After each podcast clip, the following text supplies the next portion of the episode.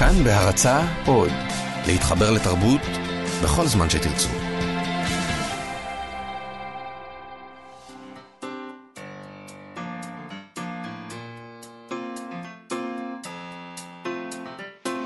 מה שכרוך עם יובל אביבי ומה יעשה לה. שלום, צהריים טוב, שלום יובל אביבי. שלום. אנחנו, מה שכרוך, מגזין הספרות היומי של כאן תרבות, כמו כל יום ב-12, אנחנו כאן ב-104.9 או 105.3 FM, באתר האינטרנט של כאן או באפליקציה כאן אודי, וגם בעמוד הפודקאסטים אפשר למצוא את כל התוכניות שלנו ואת שאר התוכניות של כאן תרבות. איתנו באולפן, העורכת שלנו שירי לב-ארי, המפיקה עפרה לחמי והטכנאי טל ברלינסקי. טוב, נזכיר למאזינים שאפשר לשלוח לנו מסרונים בטלפון 055-966-3992, 055-966-3992. על מה אנחנו uh, מדברים היום בעצם? היום אנחנו נשאל את הסופר וחוקר הספרות אייל דותן, לאן נעלמו הסופרים הפרועים באמת, שחיו מחוץ לחוק? Uh, בטח שלא צייתו לחוקי החברה. נדמה לנו שהיום הרוב המכריע של הסופרים הישראלים הם די בורגנים, ממושטרים. כמונו. אתה יודע, גם המשורר הכי רדיקלי, בסוף מה שהוא רוצה, מסתבר, זה בית עם גינה במושב. Uh, נשאל למה, מה, מה העניין? מה קורה כאן? Uh, נדבר גם על הפרגמנט, קטע הספרותי הקצר. יש, יש, יש דבר כזה, כזה יש כן. יש דבר כזה, ננסה להבין מה זה. בסטטוס הספרותי שלנו נקריא פרגמנט כזה, שהוא בעצם uh, סיפור קצרצר, אקטואלי מאוד ויפה מאוד ועצוב מאוד של הסופר איימן סיקסק. זה נשמע לוהט. אבל הזכרת את הסופרים היצריים שחיו חיים משוגעים וחסרי סדר. על הסף הנורמטיבי, אם לא הרחק לעבר הסוציופטי, ונזכרתי במשהו ששלחו לי. ושלחו לי את זה כי מסיבות שזה לא המקום לפרט לטובתך ולטובת המאזינים, אני מתנזר משתיית אלכוהול לאיזה זמן, וזה לא, לא קל לי. לא קל אני, בכלל. תשמע, אני, אני מאוד מעריכה את העובדה שאתה שומר לעצמך את הסיבה לכך, כי בדרך כלל... אתה יודע, אתה נוהג לפרט דברים מהסוג הזה. אבל כאילו, אתה יודע, יש דברים, לאור הדברים. שאתה מרשה לעצמך להגיד ברדיו, אני רק יכולה לדמיין איזו סיבה איומה ונוראה. מה אני כן מצנזר. בדיוק. נשאר תוהים. תודה. Uh, אבל כתבתי uh, uh, על קשיי המרובים בתחום התמודדות עם החיים נטולי נרקוטיקה בפייסבוק. ושלחו לי רשימה של עשרת הציטוטים הטובים של המשורר והסופר הפרוע מאוד, צ'ארלס בוקובסקי, על שתייה. שהוא היה, היה חובב של שתייה, אפשר לומר. אני חושבת שבעצם מזה שאתה לא שותה אלכוהול, נוצרה כל התוכנית הזאת היום. יכול להיות. הנושא עלה. יכול להיות. הכמיהה שלך. הכמיהה להיות אלכוהוליסט. כן. חס וחלילה, אנחנו חס מגנים וחלילה, את... ברור, ברור. אז uh, צ'ארל בוקובסקי כנראה, לא כנראה, הוא בוודאות כתב על שתייה לא מעט, גם דיבר עליה לא מעט. אני רוצה להקריא uh, uh, ציטוט או שניים שלו לגבי הנושא החשוב הזה. טוב. כך הוא כתב: שתייה היא דבר רגשי. היא מטלטלת אותך מהסטנדרטיות של חיי היום-יום, מוציאה אותך מחוץ לזה שהכל אותו דבר. היא שולפת אותך מחוץ לגופך ולדעתך, וזורקת אותך כנגד הקיר. יש לי הרגשה ששתייה היא סוג של התאבדות. שבה אתה מורשה לחזור לחיים ולהתחיל מחדש למחרת. זה כמו להרוג את עצמך ואז להיוולד מחדש. אני מניח שחייתי עשרת אלפים או חמש עשרה אלף חיים עד כה. יפה. כן. אני לא בטוח שאני מסכים. שזה לגמרי סוג כזה של התאבדות. אני, אתה, אני כנראה לא שתיתי כמוהו. לא, זה בדיוק. אתה לא באמת שתיין בו. זה בירה בערב, זה לא... אבל הנה, זה בדיוק הקטע, התשוקה שלך להגיד, אני קצת בוקובסקי. לא, אתה לא, לא, אתה לא, לא. אתה רחוק מאוד מהתהומות. מאוד, מאוד. וזה, אנחנו נדבר על זה תכף, על התשוקה הזאת לתהומות, הרצון הזה. אני אקריא עוד ציטוט, ברשותך. בבקשה. הוא כותב כך: אני אוהב להחליף חנויות משקה אה, בתדירות גבוהה. כי המוכרים עולים על ההרגלים שלך אם אתה מגיע לשם לילה ויום וקונה כמויות ענקיות. יכולתי לחוש אותם תוהים, מדוע אני לא מת כבר? וזה גרם לי לאי נוחות. הם כנראה לא חשבו כזה דבר, אבל אדם נעשה פרנואיד כשיש לו 300 הנגוברים בשנה.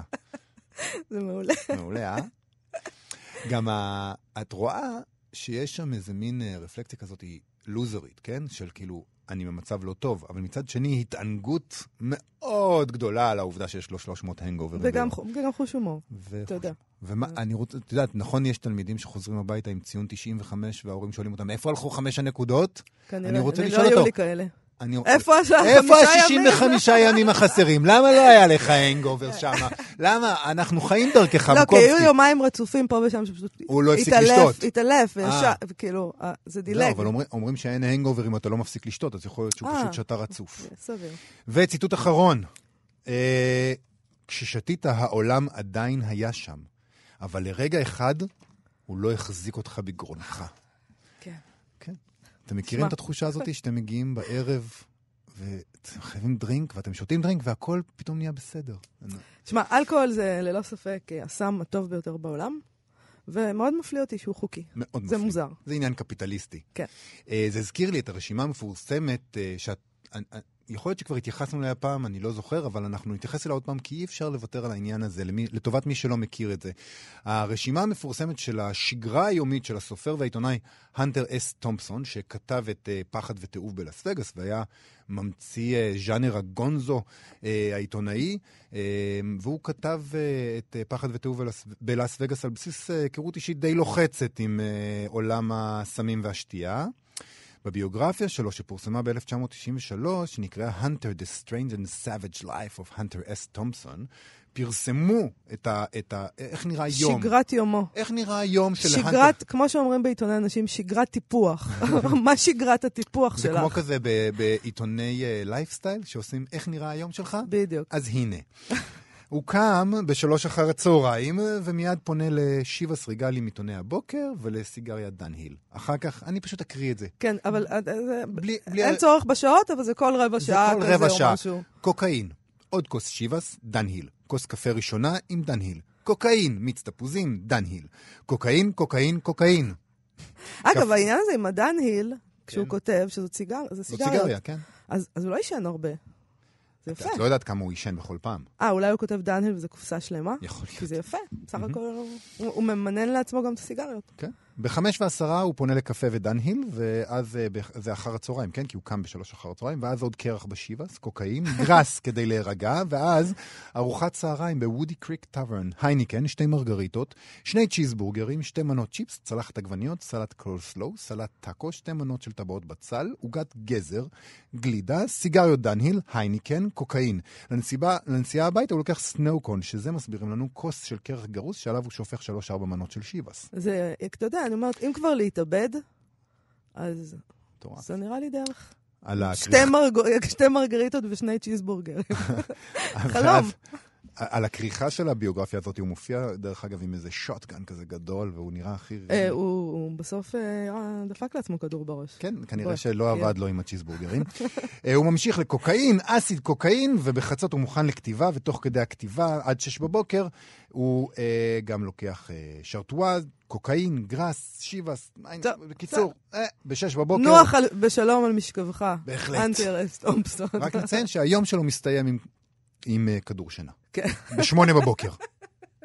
כי איכשהו צריך להירדם. מה, עם כל הקוקאין הזה אי אפשר לישון. וזה הזמן להזכיר, רשום לי פה באותיות גדולות, אנחנו לא מעודדים בשום צורה ואופן נטילת חומרים אסורים על פי חוק, ובהחלט אפשר להיות יוצר פורה בלי ליטול כמויות מסוכנות של אלכוהול וסמים. וגם, כפי שאמרתי, אה, אלכוהול הוא סם חוקי.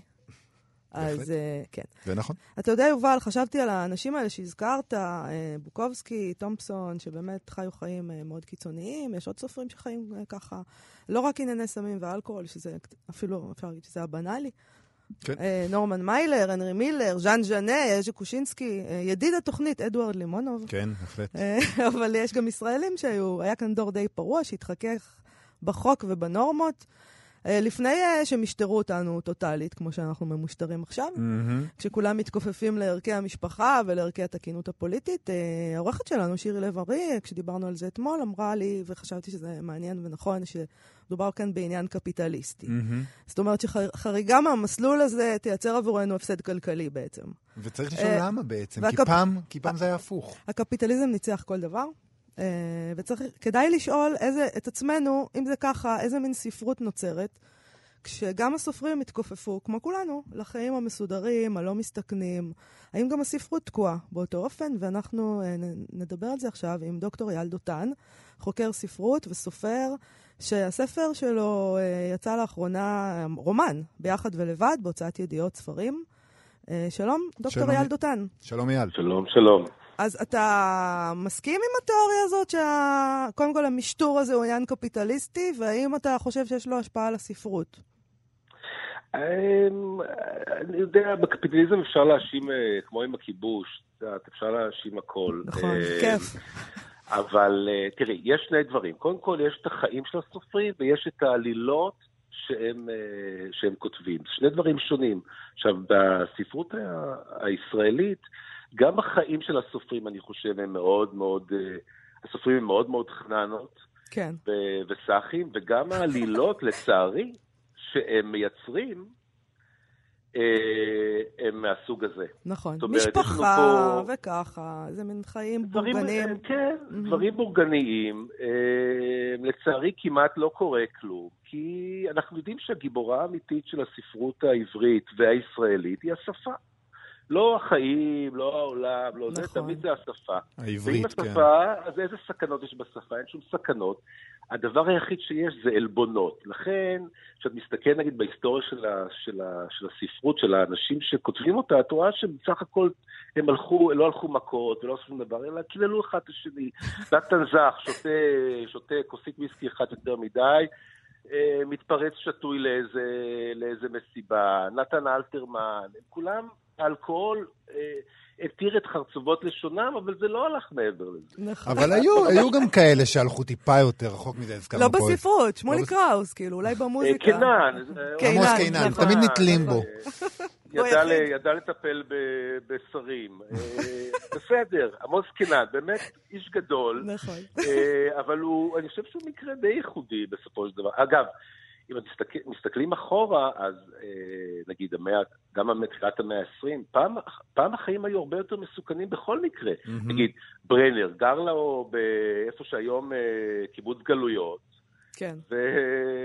ולא, לא גמר טוב, לא גמר טוב, לא כן. לא גמר טוב, כי פעם באמת החיים בישראל היו חיים, אתה חיית על הקצה בישראל, רק מעצם זה שחיית בישראל. אז אתה אומר שבעצם לא... פשוט נוח לנו מדי, טוב לנו מדי, ובגלל זה אנחנו כותבים ספרות נוחה.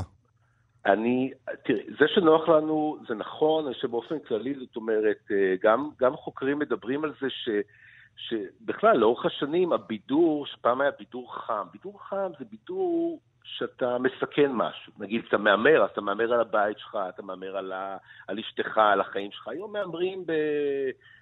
בלוטו וזה, כן, הימורים מאוד אה, קטנים. בטוחים, מה שנקרא כן. בידור קל. כן. בידור קר, סליחה. אה, יש בכלל בידור חם ובידור קר. כן, בידור קריר אוקיי. ובידור חם. כן. כן, בידור קריר זה בידור של הטלוויזיה. אתה יושב, אתה רואה אנשים ש... אה, מסתכנים, אבל אתה רואה אותם על המסך. בידור, אה, בידור חם זה שאתה נמצא בקולסיאום, והחנית יכולה לעוף גם לכיוון שלך. Mm. זה בידור חם. או שיהיה חסר איש ופשוט יבחרו אותך. נכון, נכון. רגע, אייל, אבל אני קראתי דברים שכתבת על נסים כן. טלב בספר שלו, אנטי שביר, נכון, אה, שבו הוא בעצם מסביר בספר הזה שהקטגוריה הזאת, אנטי שביר, היא מציינת גופי, ש, גופ, את העניין הזה שגופים שאוהבים טלטלות וזעזועים יוצאים mm-hmm. נכון. מתנודות ושינויים, משגשגים בתנאים של אקראיות וחוסר ודאות, ואתה כותב נכון. שאחת המסקנות העולות מגילוי האנטי-שבירות של דברים בעולמנו, היא שהגנה ופיקוח יתר לא יעילים במקרים רבים ואף מסוכנים. נכון. כאילו. והעיקרון הזה נכון ביחס לגופים פוליטיים, אבל גם לגופים אנושיים. זאת אומרת... אני חושב שעיקרון נכון לכל דבר, זאת אומרת, אל תלחוץ ידיים כל הזמן. כן. אה, אז זה נכון גם לגבי ספרות, כאן בעצם. גם לגבי ספרות, נכון, אבל, אבל אני באמת חושב ש... אה, אני חושב שיש פה ספרות, אגב, מצוינת, זה לא שאני יוצא נגד, חוצץ נגד הספרות הישראלית וכך הלאה, אבל אני חושב גם שיש בה דומיננטיות. אה, של ספרות מאוד שקטה ו- ומינורית ואינטימית וקאמרית ו- וגיבורים שהם בסופו, בסופו של דבר נורא אלגורית, זאת אומרת, אם משהו קורה אז הוא קורה למעשה בממד אחר, אמ, ו, ופחות כותבים על החיים ופחות מסתכנים. אה, ולדעתי זה משפיע, זה משפיע לרעה. אה, אייל, בספר החדש שלך, אה, ביחד כן. ולבד, הוא, נפתח בעצם בפעולה פלילית של הגיבור הבורגני נכון, שלך. נכון, נכון. נכון? כלומר, נכון. יש שם איזה, אולי תספר אתה, או שאסור לגלות, לא יודע. זה, הספר הראשון שלי היה הרבה יותר, הרבה יותר נועז, וקרו בו דברים, מאוד מאוד דרמטיים, גם, גם, מבחינה, גם מבחינה מינית וגם מבחינה, מבחינות אחרות. אז פה נרגעתי מאוד בגדול, אבל עדיין, אה, בכל זאת, הוא עושה שני דברים. אחד זה, הוא מחסל אה, איזה מזגן שמטריד את מנוחתו בשיפודי קבב, שזה באמת איזה משהו שנובע מעולמו הפנימי, כי הוא בסופו של דבר מישהו כפייתי, אז, אז יש לו כל מיני ריטואלים, אז ככה הוא חושב לפתור את הבעיות שלו. אבל הוא גם, הוא גם יוצא למלחמה במעסיק שלו, הוא עיתונאי, והוא... אה, והוא נכנס למאבק עובדים בתוך העיתון, שזה מעשה מסוכן. אבל הוא עושה את זה כמעט מחוסר רצון. הוא עושה את זה מחוסר רצון, נכון? כי זה, זה באמת נובע מהנוירוזה שלו, שלא מאפשרת לו לקבל שום אבל זה מוביל אותי, מוביל אותי לשאלה הבאה, על המחיר, על המחיר שאתה משלם אם אתה משתולל, אם אתה פורץ את הגבולות, אם אתה מתפרע. אתה יודע, וגם סופרים הם אנשים שבסופו של דבר, מסתבר, הם, יש להם אישה, ילדים, או גבר ילדים, או אישה ואישה. ומשכנתה, והם לא. לא רוצים לשלם אה, את המחיר, אתה יודע? לא רוצים נידוי, לא רוצים את כל הדבר הזה. זה נקרא סוב... בסדר, אז אל, אל תעשה את זה בחיים שלך, אבל אני אומר, אתה כותב כבר, תתן, אה, תתן דרור לדמיונך. זאת אומרת, כן. הסובלימציה נועדה באמת לקחת את החפים האלימים שלנו, אתה רוצה לרצוח מישהו, אתה רוצה לשדוד, משהו, תכתוב על זה, בסדר, תכתוב על זה. פה כאילו יש לך סובלימציה כפולה.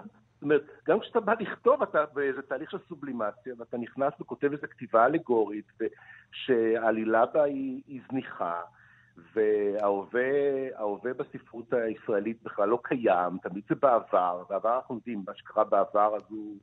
הוא קרה בעבר, הוא כבר קרה. מעניין מה שאתה אומר, אבל יכול להיות שזה הנקמה, זה נקמה כזאת של האלים, אם יורשה לי, בעניין הזה שאם אתה חי את החיים הבורגניים הקטנים האלה שלך, אתה לא יכול אחרי זה לכתוב אחרת מאשר לכתוב את הסיפורים הקטנים על המשפחה, הדינים הליריים האלה. כנראה שזה לא עובד ככה. אמ, לא יודע, יש מקומות שזה כן עובד. אני, אני חושב שזה לא, אתה לא חייב להיות קוהרנטי, זאת אומרת, גם אם אתה, אם אתה משתולל בחיים, אתה תשתולל בכתיבה.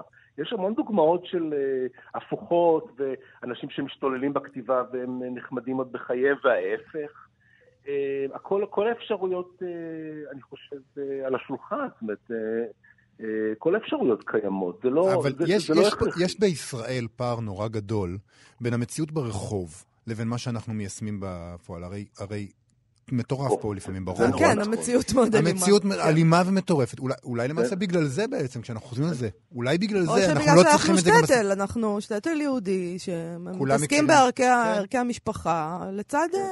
אז אתם אומרים פה שני דברים, ואני מסכים לשניהם. גם זה נכון שהמציאות פה כל כך אלימה, שיכול להיות שהספרות כן רוצה דווקא להתגונן ולהתקפד לה. כן. אתה גם לא צריך את הסובלימציה, אתה מקבל את זה מול משדרי החדשות, את הדבר הזה נכון, בפנים. נכון. נכון, וגם מה שאת אומרת, מה, על השטייטל, זה, אני, אני גם חושב שזה נכון. אה, אה, השטייטל לא עזב אותנו, אה, ואנחנו כאילו בתוך הגטו ומחפשים דווקא איזה מחסה ממאורעות הדברים שקורים בחוץ. אבל אם תיקח את הספרות של היידיש, אני עכשיו סתם מתעסק בזה הרבה, ספרות שקוראים, יש בה הרבה אקשן, הרבה אקשן בשביס זינגר ואחרים. Mm-hmm. מוצאים את הגיבורים שלהם לנדודים, ועל הגיבורים שלהם מתרגשים אסונות ו- ודברים מטורפים. הם דווקא כן אה, אהבו ל... נכון. טוב, היה להם פחות נוח, היה, כמו שאמרת, היה להם פחות נוח. כן. אה, כן, דוקטור אייל דותן, תודה רבה לך על השיחה הזאת. תודה רבה, אייל. להתראות. להתראות. אה, יש איזה מסרון שקיבלנו? כן, כן, כבר קיבלנו בהמשך לשיחה עם אייל דותן, ממאזינה אלמונית, כותבת לנו ככה, טוב, ברור שזה בגלל, שזה, כלומר, הספרות הבורגנית, כולנו נאחזים במטריקס של החברה הנורמטיבית, בזמן שיש תורים למים בעזה ואין שם חשמל כל הקיץ. בקיצור, זה לא השטטל, זה הכיבוש. אוי, כיבוש, למה, למה את מטרידה אותנו עם, הכיבוש עכשיו? טוב, כן, זה נכון. אה, אני חושבת שאייל דותן אה, הזכיר אה, גם בהחלט את הדבר הזה, כן. ונכון. תשמע, בוא נמשיך. כן. אנחנו החלטנו לעשות, להתעסק בדבר שאנחנו באמת אוהבים, שזה. לימונוב. לימונוב, כן. עכשיו תשמע, ייתכן שבהחלט שהחיבה שלנו אל הדבר הפרוע, אה, היא גם חיבה בורגנית לחלוטין, בוא נודה בזה, לאיזה דבר אה, שאנחנו בעצם רוצים שישעשע אותנו. מהמם. כאילו, אנחנו תמיד מדברים על הספר לימונוב של עמנואל קרר, שמספר על חייו של אדוארד לימונוב, סופר ומהפכן רוסי אמיתי. ובספר הזה אה, קרר כותב ביוגרפיה, שאגב, כנראה קצת, הוא הרשה לעצמו ממש חופש אומנותי. אה, ואנחנו מוקסמים מזה, כי אנחנו משתעשעים מזה, ואפרופו זה רציתי להקריא מתוך הביוגרפיה הזאת, תיאור יפה של קרר, את האופן שבו המחבבים העשירים את לימונו ואשתו כשהם מגיעים לניו יורק, ומעוניינים לשחק איתם כאילו חיות המחמד שלהם. אגב, וזה, וזה גם יכול ללמד את כל מיני אנשים, שהאנשים האלה יודעים שהם חיות מחמד שלך. זה, זה לא בלתי ברור להם, אוקיי. ו, והנה היא טטיאנה, שבחיוניות סלאבית קצת מוגזמת, עורכת עכשיו מסיבה לשני ילדים נהדרים. לא צעירה, אבל צעירה יותר מליליה בריק, ונראית טוב ממנה לאין ארוך. היא היגרה ברגע הנכון. נעשתה אחת היפהפיות הנודעות ביותר בצרפת של שנות ה-20. היא מתגנדרת בפומית סיגריה ובתסרוקת בנוסח לואיז ברוקס בתקופת הג'אז וסקוט פיס- פיצג'רלד. היא נישאה לאריסטוקרט צרפתי. הייתה אלמנת מלחמה, התחתנה בשנית עם איש עסקים אוקראיני, אלכס ליברמן, ובאה בעקבותיו לניו יורק. זה הזוג הזה, הליברמנים. ליברמן שנעשה מנהל אומנותי של מוציאים לאור קונדה נסט, כלומר של ווג ושל וניטי פר, אם להזכיר רק את ספינות הדגל. מעמדת הפיקוד הזאת, אלכס ואשתו בונים ומחריבים זה 30 שנה קריירות של צלמים, דוגמניות וגם אומנים הזרים מלכתחילה לעולם האופנה. הם אלה שבנו את הקריירה של ברודסקי. אני אזכיר לך שהוא זכה בנובל בסוף, המשורר, כן? מגלה טטיאנה ללימונובים הצעירים. המסכן, כשעזב את ברית המועצות, היה לו שכל לסרב לישראל. אבל הוא נענה, לא ברור מי נתן לו את העצה האידיוטית הזאת, להזמנה של אוניברסיטת אנ ארבור, שבה ללא ספק היה מוצא את עצמו קבור בעודו בחיים בין פרופסורים לספרות רוסית, שמעשנים מקטרת ולובשים אפודות סרוגות. גורל נורא ואיום שהליברמנים חילצו אותו ממנו והביאו אותו לניו יורק, ושם הציגו אותו בפני חבריהם. ואתם רואים עכשיו, היא אומרת ומצביעה עליו, מגיע האחרון, כמו תמיד, כמו תמיד בז'קט ישן ודהוי ומכנסיים מקומטים, השיער סטור, חולם בהקיץ, אבל גם קשוב מאוד למה שאומרת לו בחורה ענקית, אלילית, מפוארת, שאילנה לוחשת לבעלה באקסטזה שזו הדוגמנית ורושקה. מבטו של המשורר מצטלב עם מבטה של בעלת הבית, והוא מקדיש לה, כמו בקינה, חיוך רך, שופע, כנוע מעט, חושב אדוארד האכזר. ואז, כשהוא מזהה לידה את שני הצעירים הרוסים, הוא מגביה לקראתם את הכוס שלו, כמו כדי לומר, בהצלחה ילדיי, אתם במקום הנכון, עכשיו תורכם לשחק. הם בהחלט רואים בעיני רוחם כיצד יילקחו שניהם תחת חסותם של הליברמנים והתקבלו כמו ברודסקי לחוג הסילון. הסיכויים להתקבל כבני בית במעונות האצולה האלה ממיסים את הדחף הראשון של אדוארד, שהיה לשרוף את המועדון. חוזה דוגמנות לאילנה, ספר מצליח לו, והקפיטן לויטין המתנשא בפטרוניות יצטרך להתנהג יפה. וכן הלאה, אה, כן. זה קטע מדהים. קטע מדהים. עכשיו- לא, אני יכולה פשוט להקריא את כל הספר, אבל... תקשיבי. זה ספר, זה ספר אדיר, אין, אה, אין אה, ספק. ידעתי כמובן שאת הולכת להקריא ממנו. אני הלכתי דווקא לספר של אדוארד לימונוב בעצמו, זה אני אדיצ'קה. אה, שגם כן, דרך אגב, הוא מדבר בדיוק על זה, על הדרך שבה האקדמיה והשירים מנסים אה, לנכס את הדבר הזה, אה, לנכס את האנשים האלה, והוא כותב על עצמו. בערך באותו זמן היה עליי לנסוע לבנינגטון, לבקר בקולג' לנשים שם ולהכיר את פרופסור הורוביץ. פעם שלחתי להם איזה מכתב, והם רצו כנראה לקבל אותי לעבודה, אני לא יודע לאיזו משרה. משהו זוטר, אבל קשור לרוסית. כתבתי את המכתב כשהייתי ממש על הפנים, מתוך רצון למצוא לי מקום. אבל כשפרופסור הורוביץ, לאחר כמה ניסיונות שווא, תפס אותי סוף סוף בטלפון בווינסלאו שלי, זה היה המלון שבו הוא גר, הבנתי ששום בנינגטון עם תלמידותיו האמריקאיות בנות הטובים לא יציל אותי, ושאברח משם לניו יורק אחרי שבוע. הכל היה ברור. לא רציתי לשחק במשחק שלהם. רציתי להיות כמו ברוסיה. מחוץ לכללי המשחק, ובמידת האפשר, אם אוכל אפילו נגדם. אני אומר אם אוכל, כיוון שבינתיים לא הכרתי מספיק את העולם שאליו הגעתי. כבר הספיקו לשדוד אותי, לזיין וכמעט להרוג, אבל עוד לא ידעתי איך לנקום. לא היה לי ספק שאנקום. לא רציתי להיות צודק ורגוע. את, הצד... את הצדק, כוס האימא שלכם, אני משאיר לכם. לי אני משאיר את חוסר הצדק. עכשיו, הספר הזה, זה אני הייתי כזה מתאר, וואו, הוא באמת חי מחוץ לנורמטיביות, פלילים וסמים וסקס ברחובות ולישון ברחובות ובלאגן. כן, הוא היה, הוא ללא ספק טעם למודל הזה ששרטטנו מקודם, של מי נכון. שחי מ... וחבל שאנחנו לא תואמים למודל של הליברמנים עם כל הכסף נכון, הזה שיכול נכון. להשתעשע. היינו- היינו מארחים אותו ומ- היינו מארחים אותו. ומבייתים אותו. זה לגמרי. היה הדבר הכי גרוע שיכולנו לעשות. אוקיי, אה, הלאה? כן. אני חושבת שאנחנו בגנזים עכשיו. מהמם. בטח היה צריך להיות פה מעברון, אבל אה, לא נורא.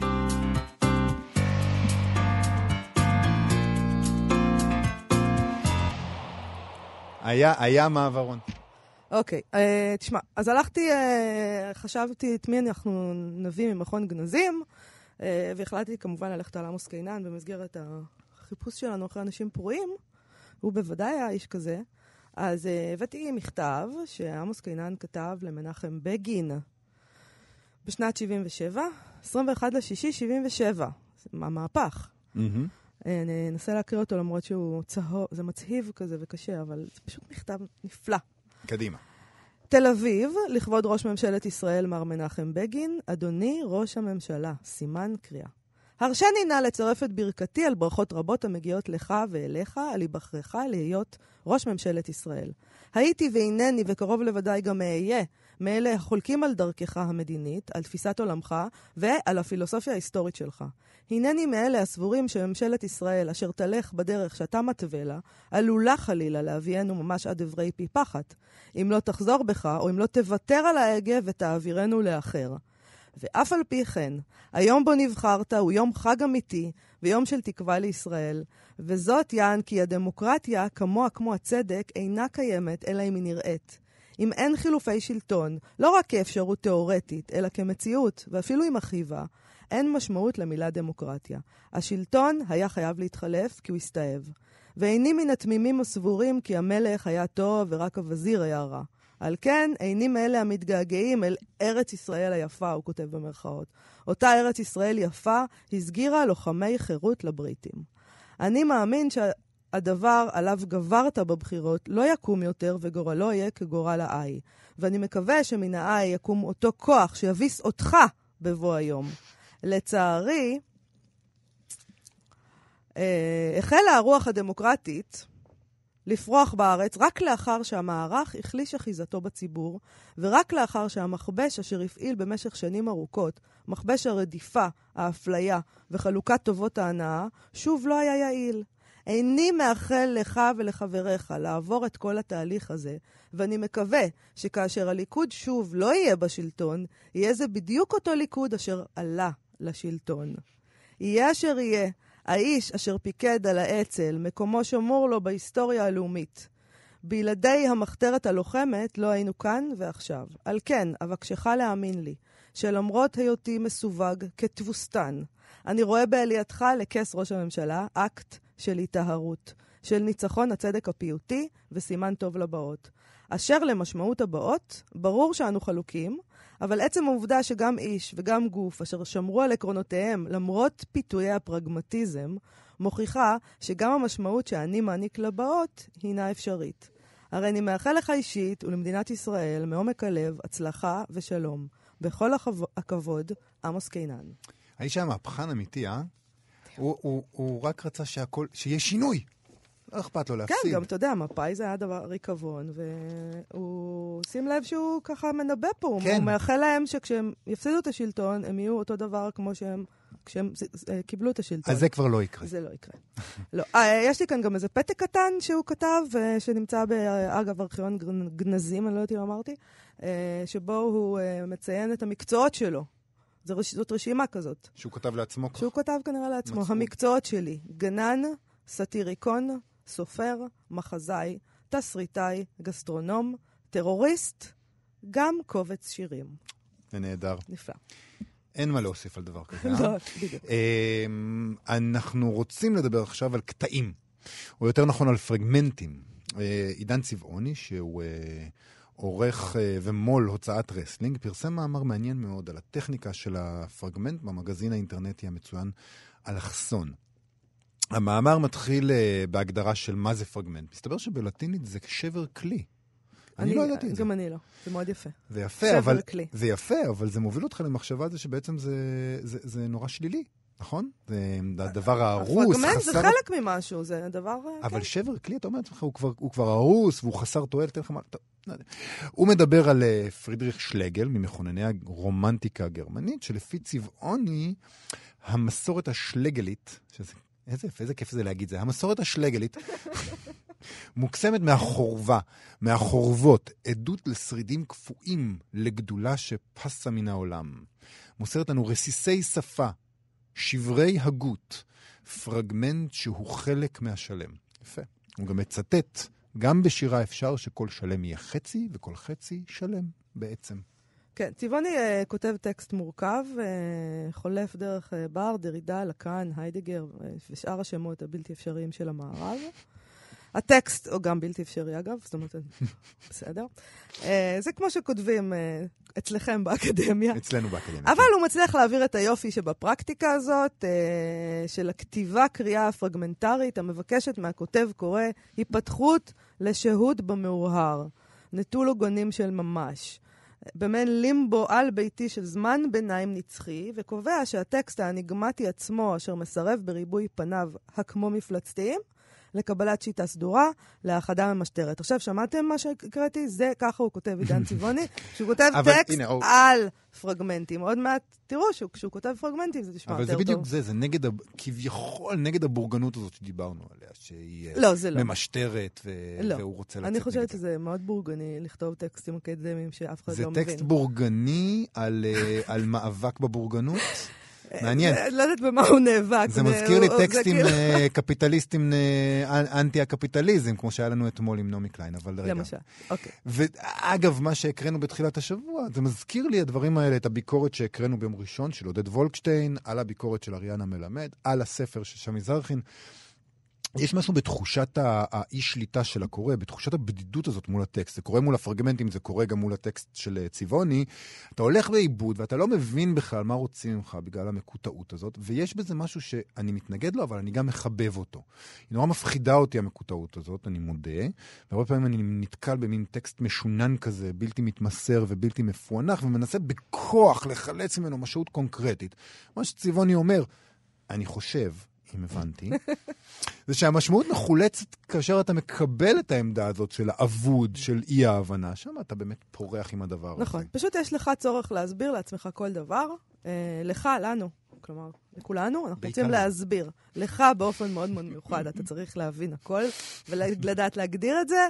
כלומר, כמו להסתכל נגיד על הים, ולהגיד, הים יפה, או הים סוער, במקום להסתכל עליו בלי להגיד כלום. אתה פשוט מאוד אוהב גם לשמוע את הקול של עצמך, אה, כפי שאתה מעיד. אה, כי זה יותר קשה פשוט להיות בים, פשוט להיות שם, בלי להגיד נכון. כלום. אה, התרבות גם מעודדת אותנו, תרבות אה, עכשווית מעודדת אותנו לקשקש ולהפוך את החוויות שלנו למילים, לשתף בפייסבוק, לייק, לייק, וואו, וואו, ולהעלות תמונות ולהגיד איזה משהו, ואז כשיש איזה דבר שהוא לא מתמסר באופן הזה, אז אנחנו פשוט כבר לא יודעים מה לעשות איתו. זהו, אין לנו את הכלים להתמודד. זה אולי המקום להזכיר שגם הספר של צבעוני, רפאים בכל מקום, שיצא לאחרונה בהוצאת אה, ידיעות, הוא גם כן פרגמנטרי כזה, מקוטע, לירי, לא תמיד ברור. למרות שכדאי לקרוא אותו ולנסות להבין לעצמך איך אתה שוזר את הדברים. לא לחשוב מה המשורר התכוון, אלא לחשוב איך אתה שוזר את הדברים אני, אני, לעצמך. אני, בניגוד ל- לטקסט שלו באלכסון, שלעיתים נראה לי פרודי, יש כזה טקסט שמנסה שלא יבינו אותו, הספר שלו מאוד מאוד יפה, נכון. אה, אני אקריא מתוכו משהו? בוודאי. הקטע שאנחנו מקריאים הוא מתוך, אה, הוא, הוא קטע מקטע שנקרא הבזקים, קטע מפרגמנט שנקרא הבזקים, וקשור מאוד בעצם לטכניקה הזאת הפרגמנטרית. אני מקריא. דווקא הבוקר, שאול סיפר לי בתמר, בהתלהבות השמורה לו, על הסטייל הפילוסופי. זהו ספר דקיק מתחילת שנות החמישים, שהוא קורא בו בלהט רב שבועות מספר. משוקע בספרון, מבלי שיבין מדוע. זה לא על פילוסופיה של, של הסטייל, אלא על הסטייל הפילוסופי, וזה קשור אצלו להיידיגר, להיידיגר ולגדמר. גדמר? לא יודע. הוא כתב, וכך היה מטיל בנשמתו קסם אדיר והשפיע השפעה מרגעת על בריאותי. הוא כתב, אני אוהב את הים כמו את נשמתי. הוא כתב, לעתים אפילו נדמה לי שהים הוא נשמתי שלי עצמה. הוא כתב, וכשם שיש בים צמחי מים נסתרים, אשר רק ברגע פריחתם הם עולים וצפים על פני המים, והם חוזרים ונושרים ברגע נבינתם, כך עולות וצפות תמונות פרח נפלאות מתוך עמקי נשמתי, מדיפות ניחוח, מאירות, ושוב נגוזות, נגוזות ונעלמות. זה קשור למשפטים ארוכים וקצרים. זה קשור לתחביר גרמני וצרפתי. לסינונימים, זה קשור למופשט הגרמני, למלנכולי, למרקיע שחקים, לתמיר, למותמר, לכוחות ההתעמרות, להוכחה אונתולוגית לקיום האל. הוא כתב, כאשר אנו עוסקים בספירה של דת ההתגלות, בספירה של דת ההתגלות, יש לבחון תחילה את המושג המופשט של האל. הוא כתב, המושג החופשי, הטהור, הנגלה, הוא הבסיס. הוא כתב, ההתגלמות, ההתגלמות שלו, הווייתו עבור אחר, היא הקיום שלו. הוא כתב, הקרקע של הקיום שלו היא הרוח הסופית, וזה קשור לגוף הצרפתי המקוטע, לקוטע הקורפי, לגידם ולגדמיו, לקוטע הקורפי, סליחה, לגוף המוקע, על שלל הפרשותיו, גועל ממזון, מלכלוך, מפסולת, מרפש, התכווצויות והקאות, דחייה, בחילה, ביב שופכין מזוהם, התכווצויות של הגרון, של הקיבה, של הבטן, של הקרביים, עגלי זיעה על המצח ועל הידיים. זה קשור למשפטי לוואי מרובים. זה קשור לסטקתו של שאול. לחברון פניו, במ... לשאול, סליחה. אה, לחברון פניו במראה לנוכח מות אמו. הוא כתב, עשר שנות הדמה עברו עליי. הוא כתב, הצטלבות הרגע העל-זמני. הוא כתב, לשווא מילותיי נכנעות. הוא כתב, פניי החצויות נשקפות במראה, במראה כמו חידה עתיקה. הוא כתב, שוב נפתחו חיי כסיפור. הוא כתב, בעיניי בוער בלהט טירוף הדם. הוא כתב, חייל, חיי צללו אל תוך גיגית כחולה. הוא כתב, גגות ראשי נופלים ומתפצלים. הוא כתב, הזמן הרע עובר בין אצבעותיי, משיג את מטרתו. הוא כתב, הכל מתפוגג, הכל פג, הכל נעלם. הוא כתב, לאט ובזהירות אני משתחרר מדאגה. הוא כתב, מערבולת חיי להוטה לסחוט ממני ויתורים ונושאת בשורת אסון. הוא כתב, כמו המשוררים, גם אנו זקוקים למידה של ריחוק. הוא כתב, אנחנו לא מספיקים לעצמנו. הוא כתב, אין מקום ללא שפה. היה לי קשה להקריא את זה. יפה מאוד. אין לי מה להוסיף. זה מאוד יפה. מעברון.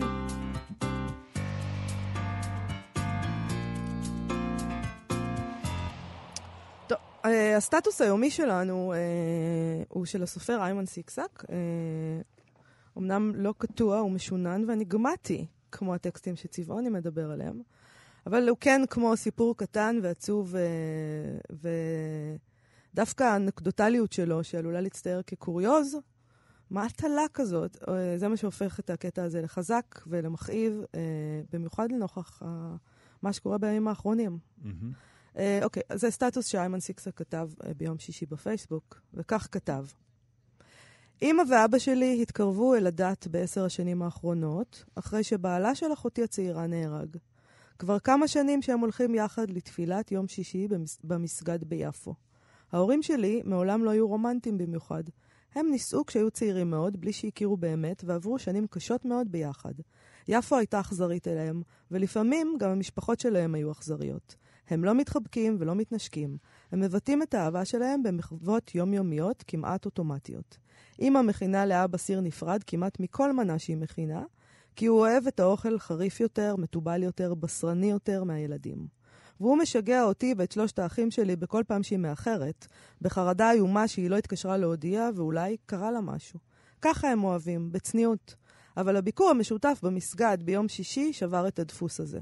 זה היה הביחד היחיד שלהם בשנים האחרונות, משהו שהם עושים זה עם זו בלי שזה יתפרש כמעשה של אהבה. היום כוחות מג"ב החזירו אותם הביתה. שני מסגדים גדולים ביפו ננעלו למבקרים, ורק הקטן יותר במרכז העיר נשאר פתוח. אמא אומרת שגירשו אותם משם בהדיפה. ולמרות שהתפילה חשובה לה והיא נשמעה נסערת, לי כאב יותר על אבא, שלא קיבל את השעתיים הבודדות שלו איתה. מצאתי אותו בגינה, מטפל בעציצים. הוא הרים אליי את העיניים לרגע, ואז החזיר אותן לעציץ. אני לא זוכר מתי בפעם האחרונה לא היה לו חשק אפילו לומר שלום. זה באמת יפה ועצוב. אה, אנחנו צריכים לסיים, היה לנו עוד דברים לעשות, אבל אנחנו נדחה אותם למחר. מחר או... נעשה פתיחות של ספרים בהחלט, למשל, כן. ועוד כמה דברים. בסדר. אז, אז אה, סיימנו להיום. כן, אה, אנחנו כאן אה, מראשון עד רביעי, אנחנו נהיה כאן גם מחר בשעה 12 אה, ב-104.9, 105.3 FM, אפשר גם למצוא אותנו באתר האינטרנט של כאן, או באפליקציה, כאן אודי.